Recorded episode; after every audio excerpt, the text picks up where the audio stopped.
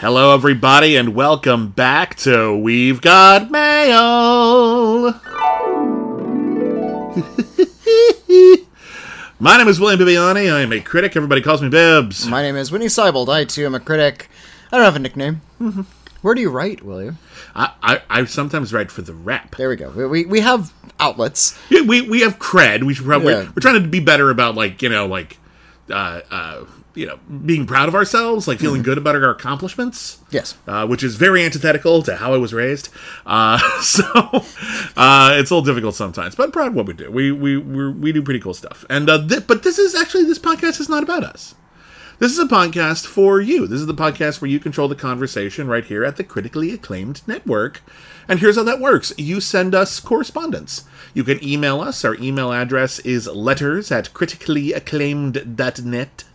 Or you can send. How did you say it that way? I, I don't know. I started like enunciating it. I wanted to make sure it's very, very clear. And Okay. then I just, I don't know, took on a took on a voice. I don't know. Um, and or you can send us uh an actual physical letter through our PO box. Whitney, what is our PO box? I sent it to the critically acclaimed network, P.O. Box 641565, Los Angeles, California, 90064. Uh, the only mail we had in the PO box uh, today uh, was an advertisement from J.C. Penney's. Now, I will say this about hmm. J.C. Penney's: hmm. they're a very big company. If they Yes. want me to read that advertisement on the air, they can they, Well, they well. can they can shell out. They're, they're not a sponsor, but They're we're, not a we're sponsor. open to being sponsored. I, JC, there are worse places than J.C. Penney's to have a sponsor. So, hmm. uh, J.C. Penney, the, uh, if you're talk, if if you're listening, J.C. Penney and or family members, uh, you feel free to contact us. We can we can work it out. Jennifer Charles Penny. I don't know Yeah. what the JC. Actually, I don't know what the JC I, stands for. I JC junior Penney. Car City. Junior Car City. I don't know. I think I took my son to Junior Car City, and he drove around, and Mm. said beep beep. Anyway, but we we we answer your your your emails. So ask us questions. Uh, give us prompts. Uh, take us to task. Did we? Do you disagree with something we said or, or Mm. recommended on a show? We'd love to hear from you, Whitney. Uh, why don't we just dive in? Why don't we just dive in? Here's a letter from, and uh, I I read the letters as you sign them off. Hmm. I don't read your name out of the subject line, just in case. If it's blank, it's blank. Uh, but this one comes from Marcel the Shell, but without shoes. So Marcel the Barefoot Ki- Shell. kicked them off. Yeah, Relaxing for the evening. Mar- Marce- Marcel is taking a load off. Uh, hello, Bibbs and Rockmeister McCool. Oh, that's that's my nickname. Yeah. Um, Whitney lies. It's like the doctor. The Whitney lies.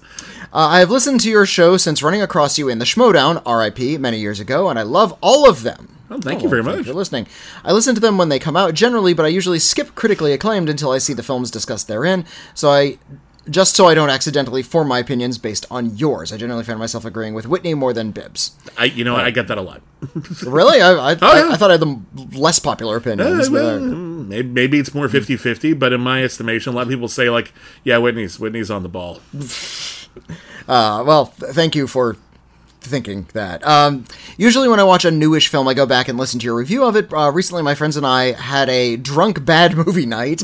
Oh, sounds like a blast! And and the pick was the Ice Age Adventures of Buck Wild. Oh God, I didn't see this one. You reviewed this I one. reviewed Uh, this movie. in your episode, only Bibbs had seen it, and he kicked the hell out of it. But I am here to tell you that it was not strong enough. I subscribe to your cancel too soon, failure is more interesting philosophy, and yet I could not find anything to glom onto from this Ice Age film other than pure hatred. Characters are rendered in different display resolutions than in the same frame. The voice actors do shitty impressions of the original voice cast, and the script makes Pauly Shore look like Billy Wilder. Uh, I'm sure Pauly. Look, I'm not going to lambaste Pauly Shore. He's had a hard enough time. Yeah. People have dogpiled on a Pauly Shore enough. He's, I'm sure he's a decent human being. Son-in-law isn't that bad. I, I kind of like son-in-law. he, he he was like the funny sidekick in Encino Man, and he just Yeah. made a career out of that. Yeah. Good career. You, you, you get a, you get a solid ten years out of that before you, you before Oh, you kind he of was, fla- uh, flame out. You know. He, he also played the very Pauly Shore like character in one of the goofy animated films.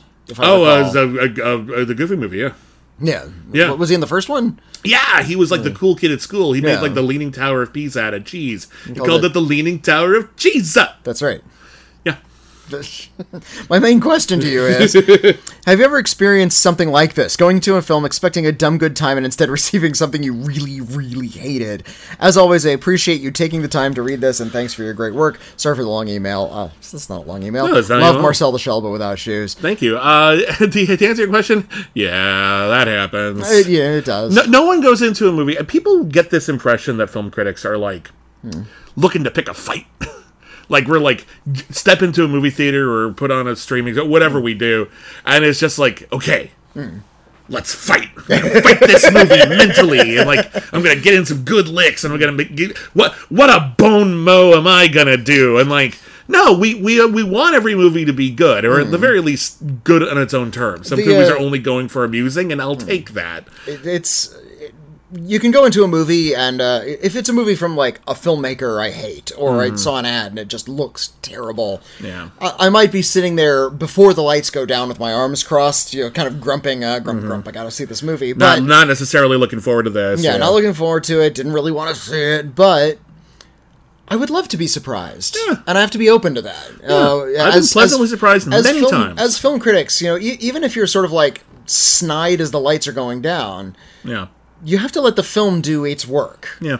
You- You, have to give the film a to- chance, to, a chance to win you over. That's all it's here to do. Yeah, yeah. All a movie wants to do is win you over. Every So- single film. Sometimes a film I'm not looking forward to meets my expectations. Yeah. It's like I'm not looking forward to this. Oh, it was bad in a way I expected it to be. Yeah. It was exactly what it looked like. And uh is that preconception? No, because I'm trying to let the film say what it does. Yeah, Uh advertising can do a lot to sort of guide you in a certain direction. yeah. Uh, I, I'm I'm that weirdo who doesn't seek out film previews. Uh, you know, if, if I see them organically in public, I, I watch them. But I, I don't. If somebody says, "Oh, look, a new pra- trailer has dropped," Yeah. I don't go to the commercial. You know, the, it's the, The commercial's commercial job is- to come to me. Yeah, the commercial is is people. It's there's it's an art form to create a commercial, but it's not the finished art form. Mm. Yeah. it's the art form that's supposed to bring you to the art form. And when you're a film critic, we're going to see it anyway.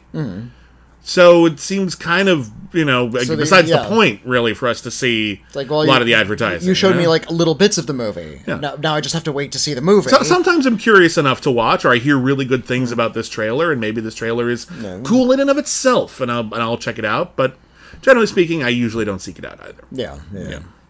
Uh, but in any case, uh, What th- was, I'm trying to think of the, but to, to the letters point. yeah, a I'm movie trying went in with the- yeah. with limited expectation. Uh-huh. You know, you're just like just just I don't expect a lot from you, but you fucked up anyway. yeah. Um offhand, uh, oh, what was it? Um, what was the new Home Alone movie? Home Oh, Home Alone, Alone and Home Combat, whatever it was Ho- called. Home Alone, you jerks. Uh, home, home, home and home, Home Alone on the Range. home and Uh, home, home and home and home and uh, it's bad. Uh, so I didn't expect a lot from the new. What the fuck was that movie called? Home Alone Six. Yeah, Home Alone. it's called Home Sweet Home Alone. Home Sweet Home Alone. It's so generic, I couldn't figure it out. Um, That's I've terrible. every- That's pretty terrible. I've movie. seen every single Home Alone movie. Yeah, all all six of them. People forget that there were. Some people forget that there was a three, but there which was, was also released. which was actually released, but flash in the pan, kind of just came and went. Nobody cared. Uh, noteworthy only because it's an early performance of Scarlett Johansson before she became big. Uh, and then there was Home Alone 4, which was a failed pilot that turned into a TV movie, and it is abysmal. That's really really Yeah. There was Home Alone 5, which was a made for TV movie, not a pilot, just a standalone film. And you know what? Pretty good. Genuinely a well written, Yeah, nice in- little movie. In terms of like the concept, con- concept, Yeah. concept, concept, and the like the script. it's actually a little stronger than Home Alone. Yeah, it's better than Home Alone in that regard. Yeah, it doesn't have that wish fulfillment thing that Home Alone does, so it's Hmm. never going to be everyone's go-to Christmas classic. But It's as, also, a, like- as just a straight filmmaking yeah, exercise, very good. It's also super low budget, so Yeah. it has that kind of shabby feeling to Right, it. but it's good. It's a good. It's a well-made movie, and it's worth checking out. Easily the best Home Alone sequel, if you ask me. I would argue it's even better than Home Alone, but I don't have a lot of nostalgia for the original. Hmm. Regardless, my my standard was pretty low for Home Sweet Home Alone. Hmm. Like I thought it couldn't get worse than four. So I'm like, if this is a movie where a kid is home alone and fights off some bad guys, uh, and it's reasonably funny, you've you've got me. You this the bar is very low for this film. that movie is a absolutely horrifying. Like it's Yeah. not fun because they made the people who the young kid who's home alone functionally murder over and over again, like physically like mutilate. Hmm. Um they made them good guys. Like they're doing something unethical, but they're doing it for incredibly sympathetic reasons, and They're- they're, they're not like- career criminals. They actually have a, a good motivation. They're actually going to lose a lot of Yeah. uh, like their money and their lives if Yeah. they don't get the thing back that And- the, the Home Alone and they has try stolen. to and they try to do it the reasonable way they try to do it the right way and when the time comes to actually like break into the house um, all they really want to do is just sneak in through the door grab something in the hallway and leave they're not trying to do anything Yeah. evil and it's their property Mm, it belongs to them. they, it's their understanding that that's their property and they're they're just trying to retrieve it. Mm. They're the aggrieved party who is pushed too far mm. by the so-called hero and as a result it's like watching a bugs bunny cartoon if every time like Bugs Bunny like blew up Elmer Fudd with dynamite. Elmer Fudd cried because all he was trying to do was raise money for charity. It's like it, you're you're not on Bugs' side after a while, so it just didn't quiet. work. I'm, I'm trying to steal my wife's ashes back from that wascally wabbit. Yeah, it's like, like, it's like that kind of intimacy. Yeah, you've, uh, you've got to make sure that you're on the kid's side in a Home Alone movie, and that's the one movie where we're 100% not.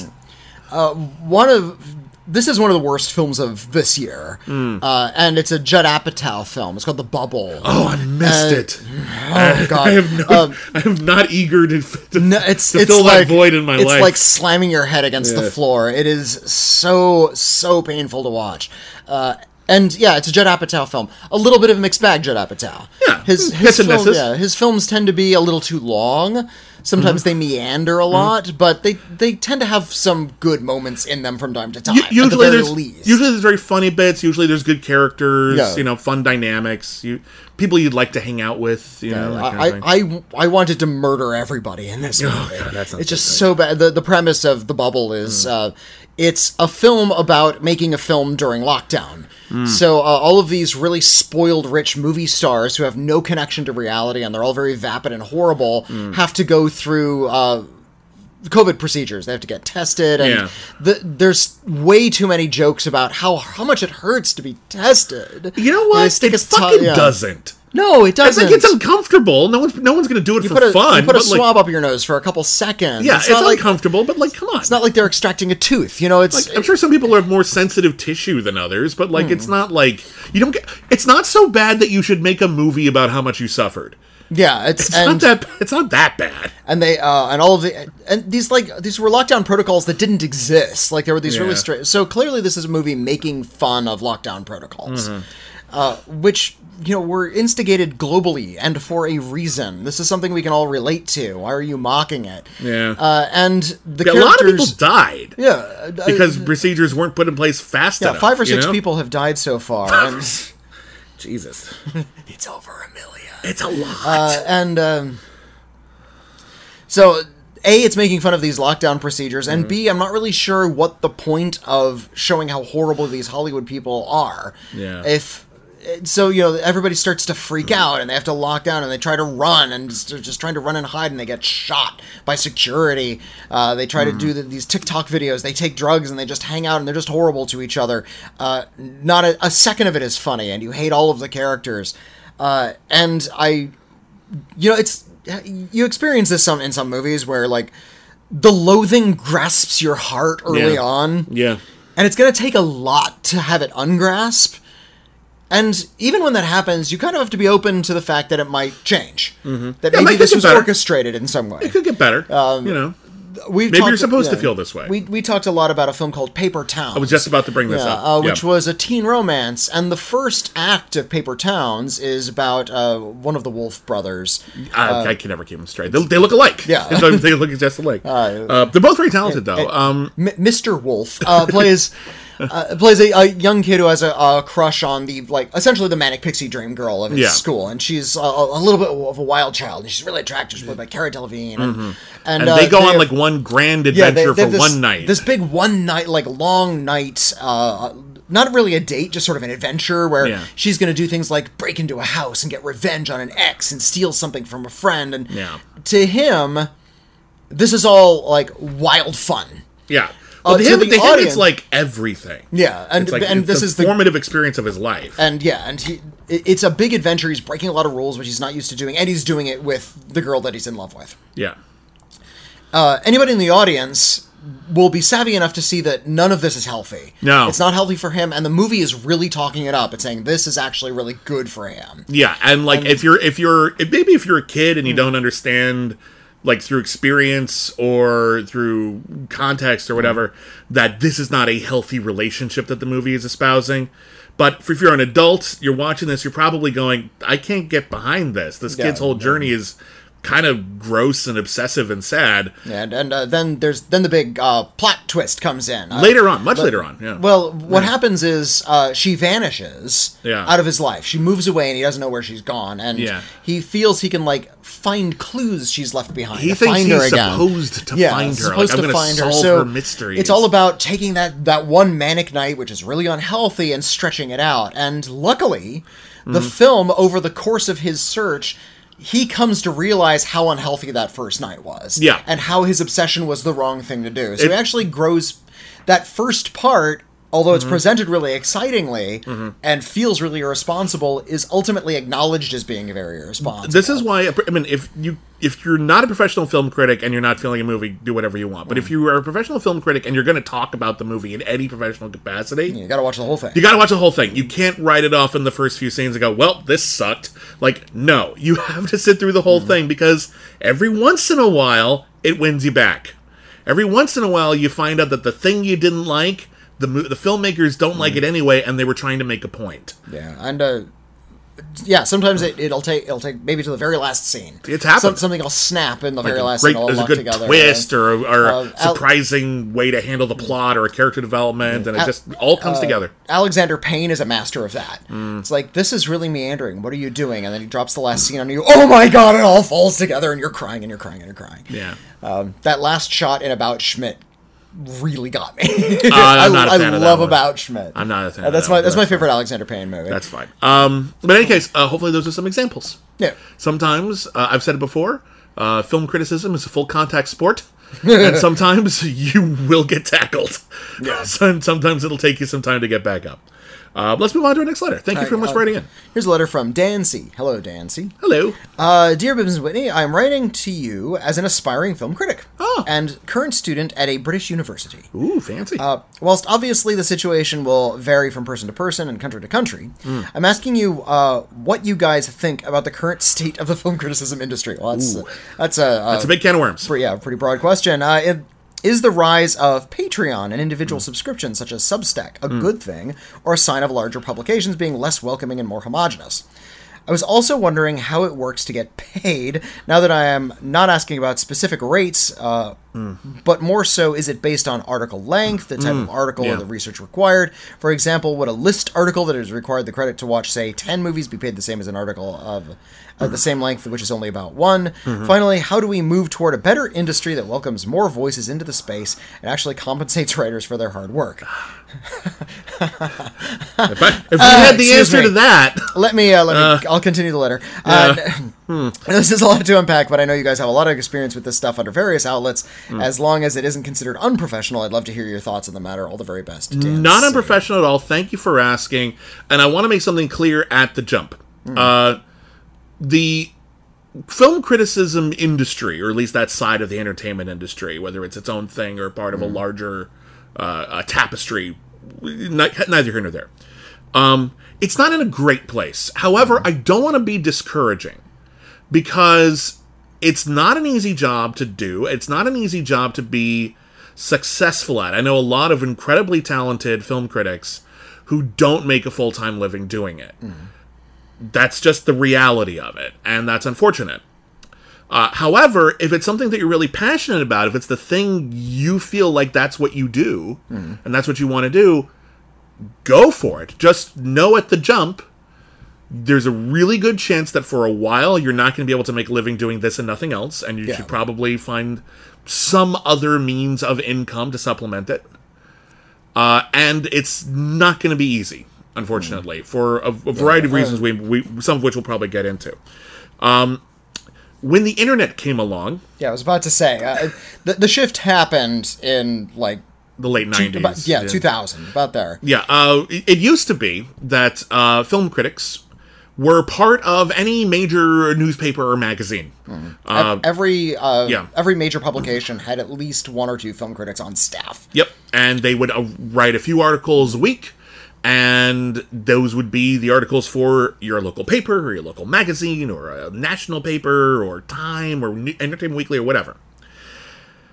And there was enough work to go around, and people made enough money that they could actually sustain themselves. There were problems. there I- were significant problems in terms of I'll, I'll, I'll take exception to the there was enough work to go around thing. Well- because there were actually only a few rarefied positions, and you could uh, work at a paper in a different capacity for probably a couple of years. Yeah. Before you earned enough. Uh, cl- at first, you would be like a proofreader. Yeah. Or an editor. You take other well, people's yes, that's work. true. Yeah. and that th- this is actually something that like they cut all the middlemen out of the publishing industry which has made for a lot uh, sloppy more haphazard publishing practices uh, you'll you'll see a heck of a lot more typos especially in my work i'm a terrible typist um, but uh, a, a lot of the proofreaders and a lot of the editors were cut out of the equation it was Yeah. up to the writer to do their own proofreading and their own editing Yeah, that's doesn't that- always that's- work. That's not a great Um, system. No.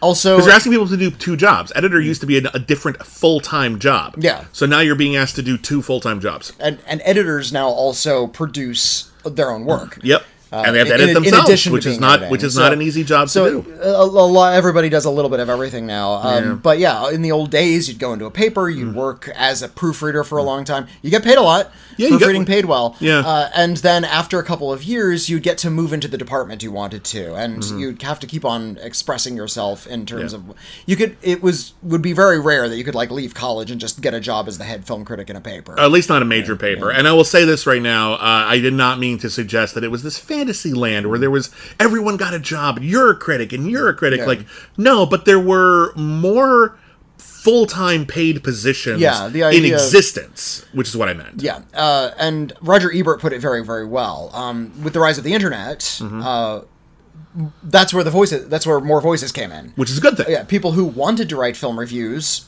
did. Yeah. put them on on their blogs, and uh, Yeah. I, I too had a blog. It might even still be up somewhere. Yeah. Uh, I, actually, I had one in college. That one's gone. It was Oh, on like a tripod website or something. fun. And uh, and, and I think my other blog might still be existing somewhere. But But uh, uh, but one of the problems with that, which well, is, hang- hang- let, oh let- sorry, let me I- finish my thought. Oh, sorry, I thought you were. because what Roger Ebert said was uh, film writing as a, an activity has shot way up. Hmm. Yes. but film writing as a profession was going away. Yeah. a And- lot of people he- realized that a lot of people wanted to do that for fun. And they could, honestly. And as a result, it was something that got devalued a little bit Yeah, in and- terms of like and- publishers realizing, oh, we can pay people a lot less to do this. And also, Yeah. uh, even if someone was like, and I don't mean this in sort of a judgmental sort of way, but if someone was a little bit amateurish. Yeah. uh, Inexperienced. inexperienced, Yeah. but they could still get the clicks. Yeah. Mm-hmm. if they could still attract attention, then they'd hire that person. yeah, especially if they So, could afford to pay them less, and I think this people is would. This is where the rise of a lot of that kind of uh, winky Harry Knowles-ish kind of Yeah. geek-centric film writing started to enter the fray Mm-hmm. as a, a, a more. I don't want to say important, but just a more visible form of film writing. yeah, a lot. Uh, uh, the, the the tone shifted dramatically. I feel. Um. Anyway, there's a whole lot of of, of huge factors here. Um, a lot of uh, fluctuations with the economy, uh, a lot of publications no longer being able to afford having a print publication and moving online. Uh, but a lot of publications shutting down because competition was too strong or they were unable to monetize the way that they used to because they no longer had subscriptions. Uh, and as a result, there was less full time paid positions to go around. And that started trickling down and creating fewer freelance positions that paid a meaningful amount, which is to say that there's a lot of freelance positions that pay okay, and there's a lot that don't pay great, but it's actually more or less the industry standard right now, and no one's happy about that. I don't know a single editor who's proud to offer you not a lot for an article, but that's what they can afford, and Mm. Yeah. they're paying you something. Uh, And- and regarding, that- but yeah, that that model of Yeah. of underpaying writers, uh, rather ironically, allowed a lot of smaller websites to thrive. Uh, because a lot of people were like fresh out of college, they had some interesting ideas, they Mm-hmm. were struggling to get by, they had other main gigs, and they could write on the side. And in saving so much money on staff, nobody was a staff writer; it was all freelance. yeah, unless you're an editor, though, you, yeah. might, you might. The money in that kind of thing is usually in being the editor. Yeah, Yeah, that's where- that's where you know, might be able to get a full-time position, Yeah, yeah. even if you write for an outlet uh, regularly, you're not necessarily on staff at that outlet. Uh, No. in fact, it's really rare if you're on staff at an outlet. Yeah, very few people have health insurance doing Exactly. do. Yeah. Exa- Not, and- not through work, and, anyway. and the, the, the way freelance payments are taxed is different from uh, oh, staff sucks. writing Yeah, positions. it's not fun. Uh, so, uh, but a lot of these like specialty websites or uh, like a feminist pop culture website could could thrive. Yeah, yeah, sure. Because they're either pay, they're either paying for peanuts or they understand that they're asking their writers to do it for free. And Mm-hmm. a lot of people are willing to do that because they they're they want to pay their dues. They want to Yeah. do it for a couple of years for free or for very little money in Mm. order to have a body of work. Now, there's a there's a big movement against that now. Yeah. Uh, because let's be honest here, you should be paid for your work. That's just the end all be all of that. Uh, and as a result, we see more publications going away or trying to be able to pay more. Every single publication has got a different story in terms of how they came into existence, where they're at economically, what is feasible for them. Uh, and w- when you enter into the film critic space, you're going to find that different publications pay different amounts uh, based on their traffic, based on their advertising revenue. Uh, and, uh, you know, the bigger the publication, the more they can afford to pay that's just the general uh, uh, gist of it. Um, I'm not going to go into detail about the range because that that varies wildly.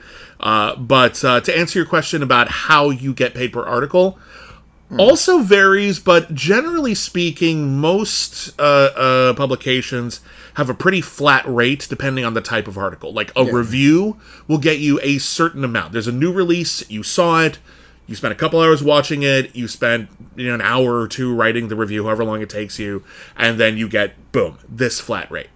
If you do a longer article that maybe requires more uh, uh, effort because you interviewed someone, you had to transcribe it, or you had to watch a bunch of movies, a lot of places will pay you somewhat more.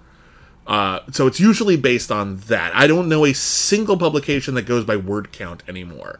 That's No, a fantasy. no, no. That's a fantasy. Yeah. That is that does not if that exists, it does not exist in the film critic space. Maybe some of the like the New York Times does that, but I've never seen that in the wild. Hmm. It's usually flat rates depending on the type of piece that you produce. So reviews would be this much, interviews would be this much, retrospective essay because of the anniversary of something would be probably about as much as a review, that kind of thing. Um, and I'm trying to remember, were there any other p- uh, points in the in the uh, art, uh, I, article? I think that's about it. That's about I it. It- it's um, it's difficult and it's complicated, and we're not trying to throw the industry under the bus and say it, it sucks. No one's really happy with the way that it is right now, but we all keep doing it because we know that it has value, and we're and- all trying our best to make it the best system it can be, so that everyone is treated well, so that there are more and more varied voices in the space, and that they are rewarded for their work. I, I know um, uh, I, I belong to a, a critics group whose uh, initial uh, um, mission statement was to diversify voices, uh, just get a, a sample of every writer, every professional writer in Los Angeles. Yeah. Uh, and this was this came at a time when there was a big push to do that in the film criticism industry. A lot Yeah. of people had noticed that a lot of the approved critics on a website like Rotten Tomatoes, which you know compiles professional critics' reviews, uh, had a lot of the same kinds of uh, of people writing for the the sites all the time. It was the same like fifty critics over and over Yeah. again. And and if you And, look uh, at the cross section in terms of their demographics, a lot of them were Whitney. Sorry, my, it's my phone. buzzing. Very loud. excuse me. If you look at the cross demographics on a lot of those critics, they were mostly white, guys. men. Yeah. Mostly cisgender, heterosexual white men. Uh, there are exceptions to that, but it, it's skewed way too much in one direction, and as a result, we realize we're, we're we're missing voices, we're missing input, we're missing perspectives that make art what it is. And so some people thought it they're assholes, and everyone else is just like, yeah, let's get diversify, let's get more of the voices in, uh, which is great. That's that's a good thing, and so. That's there- good. there that's a, be that's a- really good change. Yeah, there, there had to be an yeah. active push. I remember a couple Yeah. of years ago, uh, it was Brie Larson. Yeah. uh, made a, a very, a very public statement about how th- there were too too many white guys, Mm-hmm. Yeah. just sort of dominating the criticism industry. Like, and, I don't. uh, I don't need. I forget what the exact quote is. Something like, I don't need to see fifty reviews from like fifty-year-old white men about Ladybird. Like I, it was it was a wrinkle in time. it was a wrinkle but in yeah, time. Like it's just like you know that that's that's we need other perspectives on a work like that. Mm. That's that's not your background might not inform that experience as well as interestingly as some Mm. Yeah. or, as, or as insightfully as someone else's might. So yeah. So yeah, that's to, Yeah. to answer your question. Yeah, so anyway, difficult, Hmm. uh, but worthwhile. It is very rewarding if you can do it. But yeah, don't think it's going to be easy. But if you're ready for that and you're ready to go on that journey, and oh, oh, and the other question you asked was about Patreon and uh, subscriptions. Hmm. Uh, real, real fast. Um, that's a good place to go right now. Uh, if you can build up uh, uh, your own voice and a bit of an audience, uh, that is something that you can control, that you have some power over, and that you can uh, uh, do the way you want to do. And I recommend it. Uh, I'm not sure about the subscription. I'm actually looking into subscription services. I was thinking about starting my own newsletter, um, but uh, I'm not sold on what Substack is doing right now. So I'm looking around at alternatives to that. Uh, so that I cannot say. I don't have a lot of experience there, but Patreon has been a pretty good source like every other system, they sometimes do things that screw people over, but mostly they've been pretty good to us.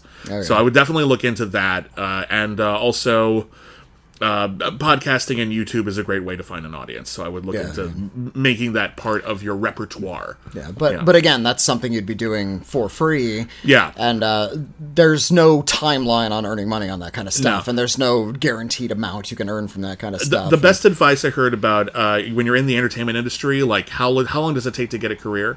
There's no set time. There's no guarantee. But here's the usual pattern: you lose money.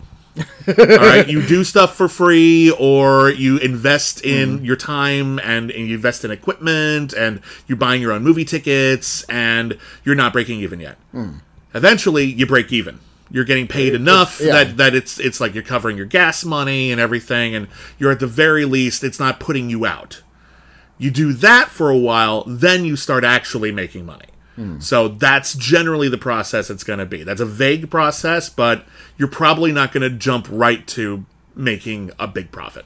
Yeah. So get get used to that idea, and good luck to you. We need more good critics out there, and um, it's it's a there's a reason I've committed to it. It's not because it, it's not because it makes you rich. It's because it makes you happy. Yeah. So anyway, let's move on. Uh, here's a letter from Eric. Hello, Eric. Hmm. Um, it's and it's in very large font. Okay. So uh, so Eric is yelling at us. Oh God. Bibbs, you've Ah. been spreading COVID. Stop. It's I'm sorry. Oh wait a minute! It's in capital. Oh stop! It, it's it's a telegram. You thought it said stuff. Maybe it is. Yeah. Maybe it's just clever. Oh yeah, it's uh, Bibbs. You've been spreading COVID. Stop. Whitney, you keep watching Marvel movies. Stop. If you're concerned that you talk about Star Trek too much, don't. Stop. Yours truly, Eric. Okay, that's adorable. That's that's good. Uh, we we uh, jokingly sign off. It's like you can send us an actual physical letter. You can send us an email. Can we get a telegram? That would be exciting if we got an actual telegram. It turns out they don't send telegrams anymore, but we got one in an email, and thank you. And if you're Yeah. unfamiliar with what a telegram is, uh, it used to be you could send someone. Oh, know this is pretty. telegram no, is. this is esoteric. It used to be you could send someone a message, and Oh. you would they you would pay for it like by the letter, Uh-huh. and they would take the message and they would hand deliver it to somebody for you. Like they'd get like a bellhop. Who would like travel across town, knock on your door, and says "Telegram from Mister So and So," Hmm. and then he would read you the letter. And instead of having punctuation, they would say the word "stop." yeah, that, So it's like- stop was a, a period. Yeah, exactly. So, uh, dear mom and dad, stop. Need money for textbooks. Stop. And uh, That kind of thing. It, it was it, called a telegram because it was a, a something that was delivered to you, but it was sent via telegraph. It was Mm-hmm. Yeah. Morse code. Yeah. Th- just like they did in the war. So, uh, so they, this person did a really wonderful joke with add, including the stops into the sentence. Isn't that good? Very, very clever. Nicely done. Thank you. That was fun. There was a a, ga- a telegram gag in um, Top Hat, Hmm. the uh, Fred Astaire movie, Fred Fred Astaire Ginger Rogers Mm-hmm. movie, um, where somebody's reading a telegram, but they use the word "stop" and "start" a lot in the sentences. Oh, yeah. What time does it start? Stop. I don't understand that. And and and uh, he's like funny Italian guy, so he doesn't quite understand the English language. There was a Blackadder joke gag. like that where uh, Blackadder sent a telegram to Charlie Chaplin because he hated Charlie Chaplin. He thought he wasn't funny, and he just concluded it with and uh, and please, please, please, please stop. Cute. And then at the end, Charlie Chaplin sent them a whole bunch of movies and insisted that uh, Blackadder be the projectionist. Oh, jeez. And the the message said, "Please don't ever let him stop." Adorable. Very funny. Good gag. I- um, Good gag. Appreciate it. Yeah, we- we were because we know that uh, we've talked about it a lot. We know microfiche is still a thing in libraries. You can actually still go to some libraries and get and you know, look at old periodicals on microfiche. They didn't destroy all that. And if you ask the uh, librarian really nicely, they'll let you feed the fish. oh my god, took me so long to find out that those weren't fish. the mic- microfiche. Yeah, they're They- little they, didn't- fish. They didn't even say Microfish. It's not fish. They say fiche. Well, I, Micro, they there's an an e on the accent. end. They have an accent. They're not. They're not. You didn't think that. Yes, I You're, did. you're just making a dumb. Joke. No, joke. I'm not kidding. You thought it was a small fish. I thought there were fish at the. He's like, oh, we have microfiche. And I'm like, well, can I see the fish? Do they find books? What are they doing I, at the I don't know. Like they're they're they're a mascot. I don't know. At just every they library. just have a little tetra fish in the like- tank somewhere. You got to find them though. It's like a They're it's like a, a bookstore cat, like Yeah. the, the microfiche at the Microfiche, library the library, little little fish. Hey, that they keep hidden in a tank look, somewhere. I was a kid. Shut up. Uh, I've, yeah, okay. I've, uh, there was a This American Life episode about that, about people who made assumptions as children that were just never dispelled. Yeah, I just they never got they it. You- you never these- heard these, otherwise. like strange beliefs into your adulthood. Yeah. Um, somebody uh, on that show thought that the word xing that you see printed on the street, ped ped xing, Uh-huh. Yeah. uh, was pronounced zing, and, was, and the peds were running across. They were going zing, and they thought zing was like a word. And I think it wasn't like they were in their 30s playing Scrabble and tried to play zing, and it was only then that it that it was Dawn on that meant crossing, and it was like an abbreviation. Another person thought unicorns were real. Yeah, yeah. Nobody ever, nobody ever said they're fantasy creatures. Like, I, oh, well, I knew I knew I knew more than one kid Hmm. uh, in my school who thought adamantium was a real metal. oh no, no, oh, well, It sounds like it doesn't. They're weirder things to, to believe. I don't think I ever thought anime. I, I, I did have some some of those though. Um, Yeah, Uh, I spelled the word pretty. yeah. Uh, P R E A T T Y. okay. I don't know where I picked that up. just weird. that's the way I started to spell it. It looked Very correct specific. to my eye. Yeah. And I wrote it that way all until high school. Oh wow, No one ever corrected it. that's weird. And uh, and I wrote it like and th- when you're in high school you do those big like sort of poster board projects where you have to Were you, know, you something really confused when. Pretty Woman came out? I, I didn't see Pretty Woman. You didn't see the billboard. I mean, like no, I guess I guess just my eye never said it. Like some sort of you know dyslexia in my eye. I'm not exactly sure. And I wrote it really big on a poster board, and somebody said it's wrong. It's like no, it's not. That's how you spell it.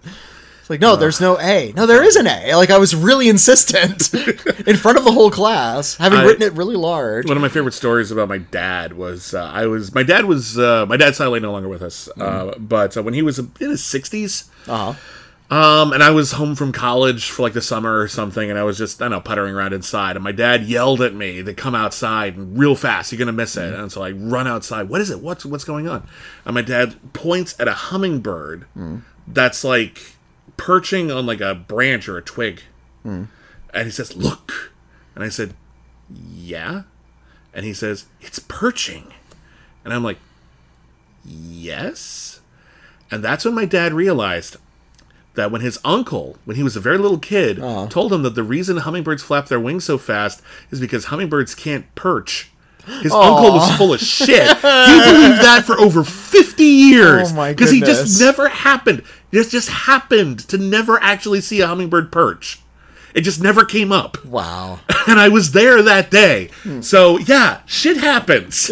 People just just Well, not having something dispelled hmm. can like totally mess with your whole life. Yeah, my uh, my grandmother had a had a, a rather sweet uh, saying about hummingbirds. Hmm. Uh, she sang in the church choir, a very Methodist woman, and uh, she had a, a big garden in her backyard, and it, was constantly full of hummingbirds. So we always liked to go, going back there and watching the birds. And she said, Hmm. nice. "Look at them, Yeah. and when you see them land, it means God is with you."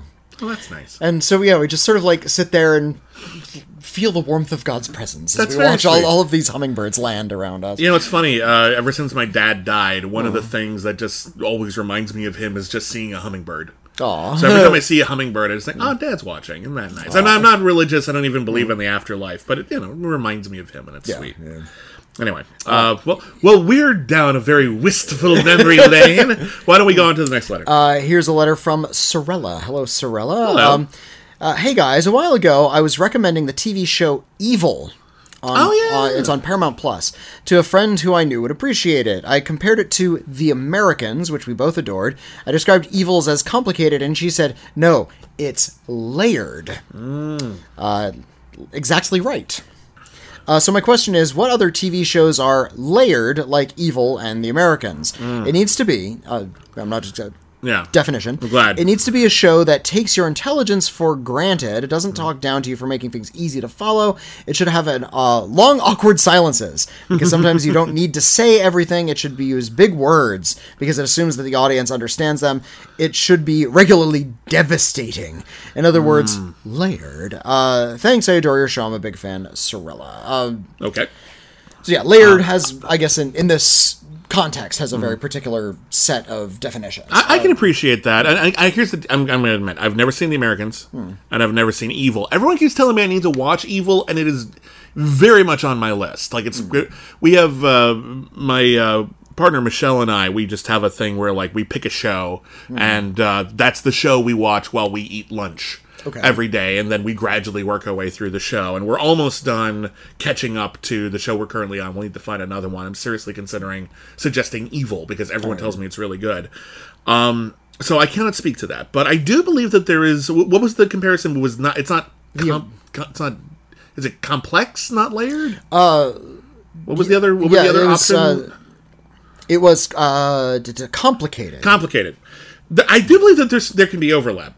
I think some shows g- genuinely are complicated, but layered is a good way to describe a lot of programs. Some programs are very simple and straightforward, uh, and some programs are uh, pretty dense. You know, they got uh, a lot of different, like, well written characters, they have cogent themes, uh, but they're not necessarily difficult to follow.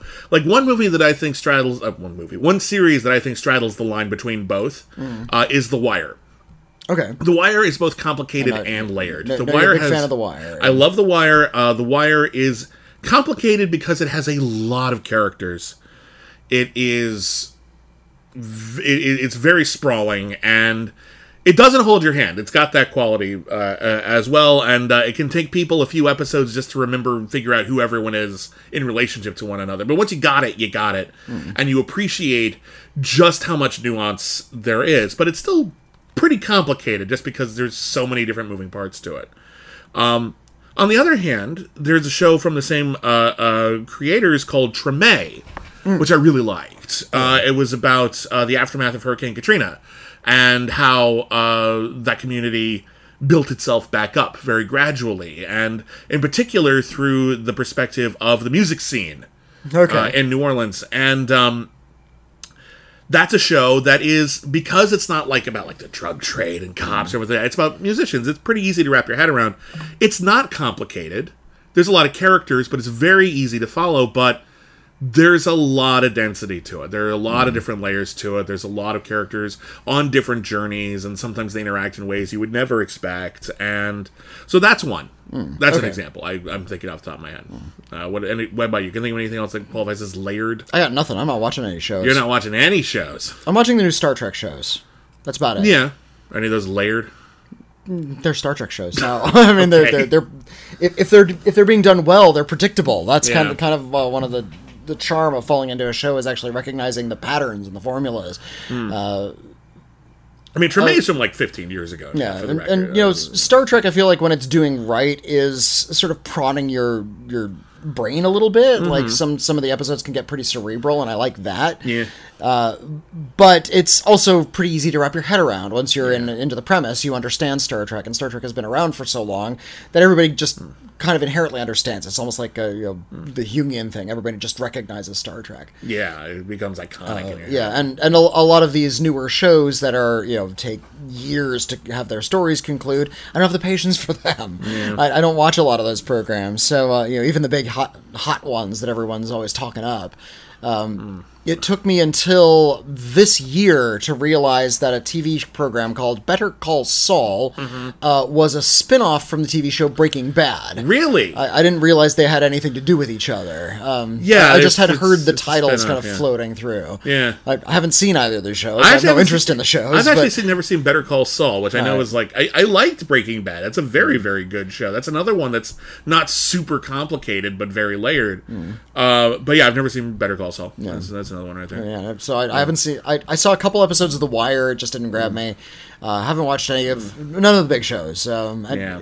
If it was a big hot show that was made after nine, like 2001, I haven't seen it. Probably Um, not. No, I know you well enough. Unless it's Star Trek. Uh, Unless yeah, unless it's like Star Trek was the one I kept going, or Futurama. Like these are the shows I go back to. Yeah, there have been times when I've had like my finger on the pulse, like I Mm-hmm. was watching Lost when it was on, or I watched Battlestar Galactica when the rebooted version was on. That's another one that's very layered.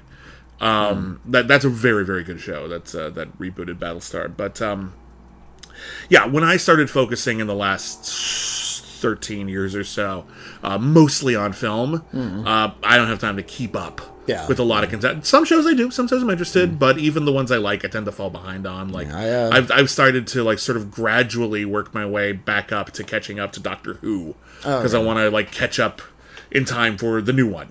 There's an, another Doctor is coming. Yeah, uh, like- Ncuti Gatwa is uh, coming back, and Russell T Davies is coming back, and that's actually pretty exciting because I Oh, really liked Russell T Davies' run. Um, I got nothing against Jodie Whittaker's run. I just sort of had to cut some media out of my life to focus on work, and Doctor Who was something I knew I could always get back to, and I'm in the process of doing that right now. Yeah, even if I discuss, like, I, I tried, started to try, I started watching uh, Dickinson, uh, the Oh, Emily, yeah, Emily Emily Dickinson, Dickinson series, heard that's which, which is like it's precocious as fuck. This TV ser- TV series. Um, uh, Emily Emily Dickinson, you know, famously had her most famous poem because I could not stop for death, he gladly stopped for me. And, yeah, um, yeah. and uh, and death is a character. it shows up in a co- in a coach, Yeah. and she gets in the back uh, with with death, and it's a Kindly with- yeah, That's nice. Uh, it's it's kind of like punk rock MTV version of Emily Dickinson. It's really precious. I, I love that. That She- great. She's ru- running low on her muse. It's like, well, I was a big fan of Henry David Thoreau. Hey, you know, we can just go see him. He's still in that cabin. And they go to meet him, and they go to meet him. And he's like this, like kind of lazy asshole. And his mom brings his laundry. And he's, oh yeah, thanks, mom. well, that's at least And, accurate. and everybody's coming to see him, and he's like signing autographs and getting all this Yeah. stuff. And he's not suffering or alone at all. which is actually totally accurate. It- yeah, well, Thoreau was a bit Yeah, of a hypocrite. Yeah. Well, I, I think uh, we do have to, when we consider Walden, uh, we have to consider the way people actually lived and what homes looks like and what it was Yeah. like to actually live in a cabin out like that. And the Thoreau's version of austerity is very different from our idea of austerity. Fair enough. But it was still austere. Uh, you know, we, we look around at modern apartments and it's like, oh, well, yeah, we have these modern apartments. He had a whole cabin. What a luxury. It's like, no, he was actually living in this relatively small place. And you have, when you start doing research, is like how many square feet the average American had at the time. It was way more than we have now. Yeah. So it was actually was a big change for him. Um, anyway, I, Eh, it's I've, complicated. Done too much research into Walden. Um, Is that is that even possible? But yeah, I was watching Dickinson, and I like Dickinson. I think Yeah. I could would recommend the show, and I just lo- ran out of interest. Yeah. Not not the show didn't do anything wrong. It's just my my attention span ran out, and I, I find if if I'm gonna find something new, and it's not going to lead me somewhere exciting or conclude a story or say something interesting every single week, then I'm not going to be there for it. Mm-hmm. Yeah. I don't have the patience to watch, you know, four seasons of television to get to the end of the story. Yeah, yeah, It's just the way my brain is wired. So, Yeah, uh, sometimes yeah, it- sadly, I can't really recommend anything. Yeah, that's okay. Well, uh, well, anyway, thank you for the letter. Hopefully, we helped a little. We realize, w- while we have a t- podcast about TV, we have a podcast about failed TV. Yeah. we're not necessarily on the pulse, but hopefully, we had a few things. You know, maybe that'd be cool. Um, anyway, hope we helped a little. Uh, well, I think we have time for one or two more. All right, uh, here is a letter from Oh shoot! I just opened the same one. Oh, no. Uh, this one comes from Hans. Hi, Hello, Hans. Uh, hello, William and Whitney. This is my third time writing in, uh, and I really appreciate you answering uh, my letters. I always love to hear your insights and conversations, no matter the topic. I am a collector of Blu-rays Nice. doing the Lord's work. Uh, my library is not very large right now, but it is certainly growing. My friends know that I'm a big movie fan and I collect movies, so when one of my friends found a collection of the Star Trek movies, the motion picture Wrath of Khan, Search for Spock Voyage, uh, the first six movies, Yeah. on Blu-ray for $5 Nice. at an estate sale, Nice. he bought them. Yeah. Uh, he doesn't have a Blu-ray player. So he asked if I would be interested in them, so obviously I took him up on it. But that brings me to my issue. I'm not a Star Trek fan, per se. Growing up, my dad would record episodes of The Next Generation on DVR, and we'd watch them occasionally. And I have watched the Bad Robot films. I enjoyed Star Trek 2009 and beyond, not so much Into Darkness. Fair. And and I watched The Wrath of Khan a long time ago. Okay. Another thing to know about me is while I love movies, I really enjoy sitting and watching an entire television series. I'm just going to my, my point. Mm. Yeah, Uh, I, it, yeah. I think that it has more to do with my ADHD, and I just have a difficult time with long the long form nature of them. I find myself getting bored and wanting to move on, with rare exceptions, of course. So Mm. my question is this: Should I watch these Star Trek films without having watched the original series? And will I get anything out of them, or is it something that I will only appreciate if I have prior knowledge of the multiple seasons of the television show that preceded them? Well, I know the answer should be that I should just suck it up and watch the show because it's great. I find that when I try to do that, I burn out and I don't end up enjoying myself. Also, of note, I just joined your Patreon, but uh, not at the All Our Yesterdays tier, so I don't have access to the episodes you do in detail for each specific film. But if, when I do get around to watching them, I'll bump my membership up so I can hear your full thoughts. Uh, Thank you for all you do. It's always a bright spot when you show up in my podcast feed. Uh, sincerely, Hans. Uh, Hans, first off, thank you so much. Uh, and uh, I believe, I'm pretty sure, I'll double check this. Uh, the first few episodes of All Our Yesterdays, uh, which is our Star Trek podcast, we review every single episode of Star Trek in order.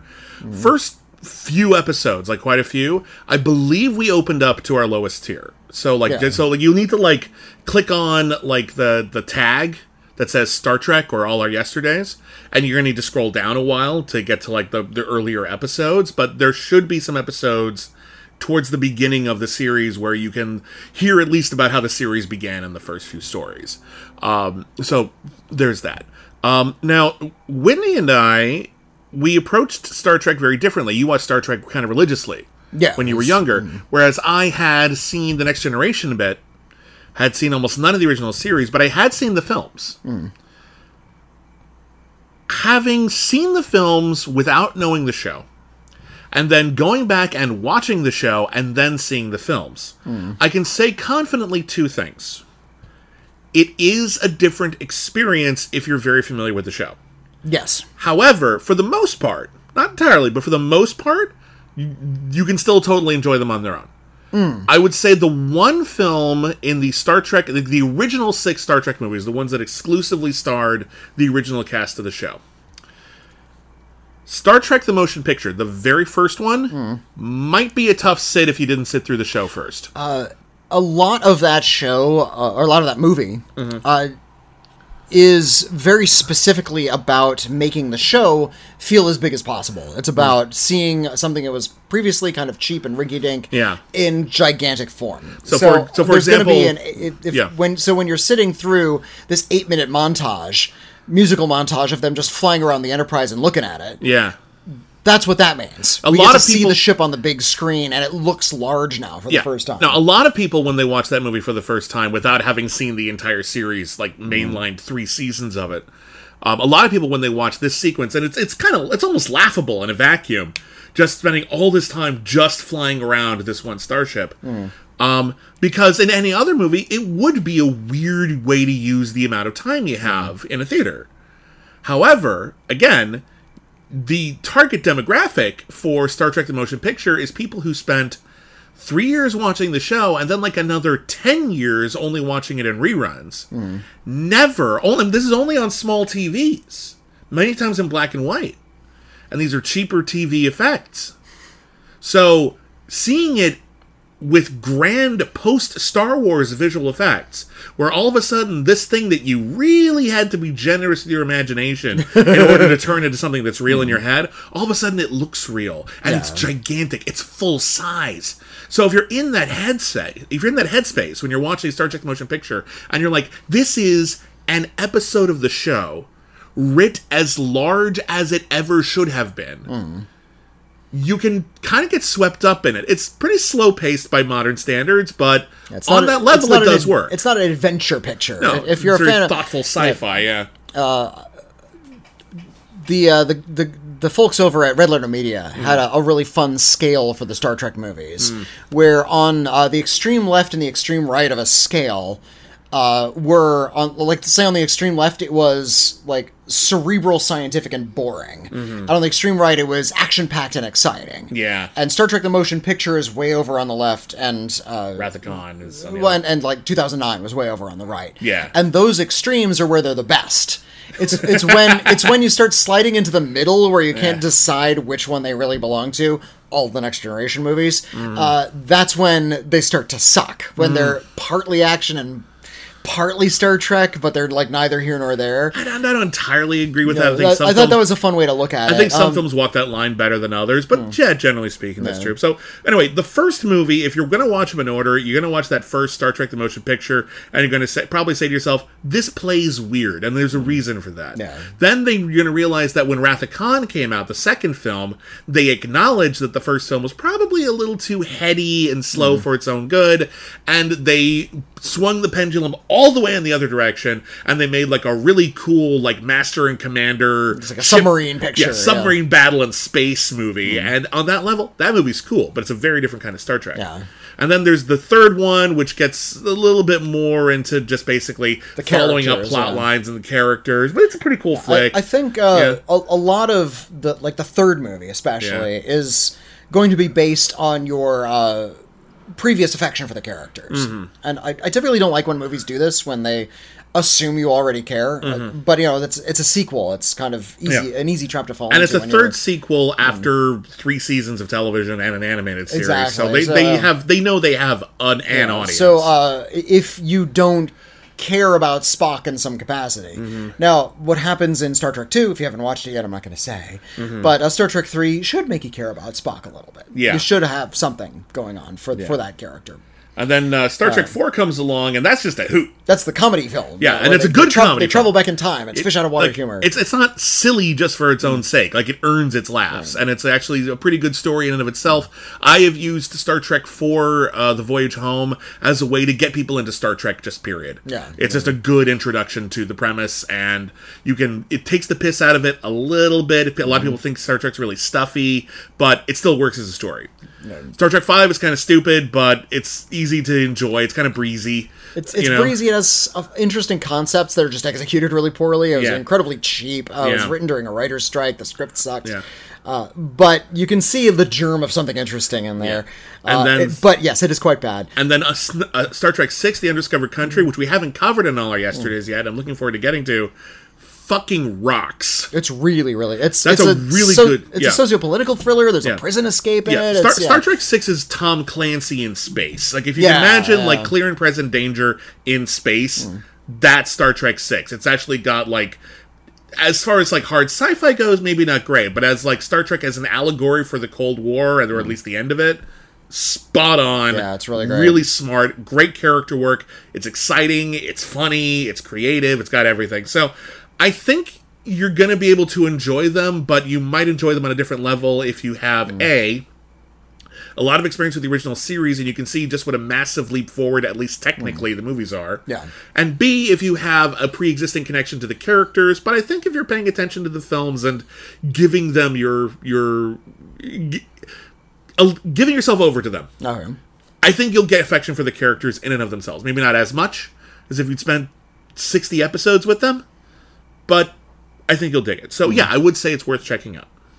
That's a long way of saying yes. Uh, you can watch the movies without seeing the show. Um, some people might say, "Well, you should watch the episode Space Seed before you watch Wrath of Khan." Actually, you don't need to. You really don't. All the information Yeah. you need is is in Wrath of Khan. Um, Yeah. It- it's there's like- not it's- so like Star Trek is pretty uh, complicated when it comes to like mythos and Hmm. canon and all the rest of that.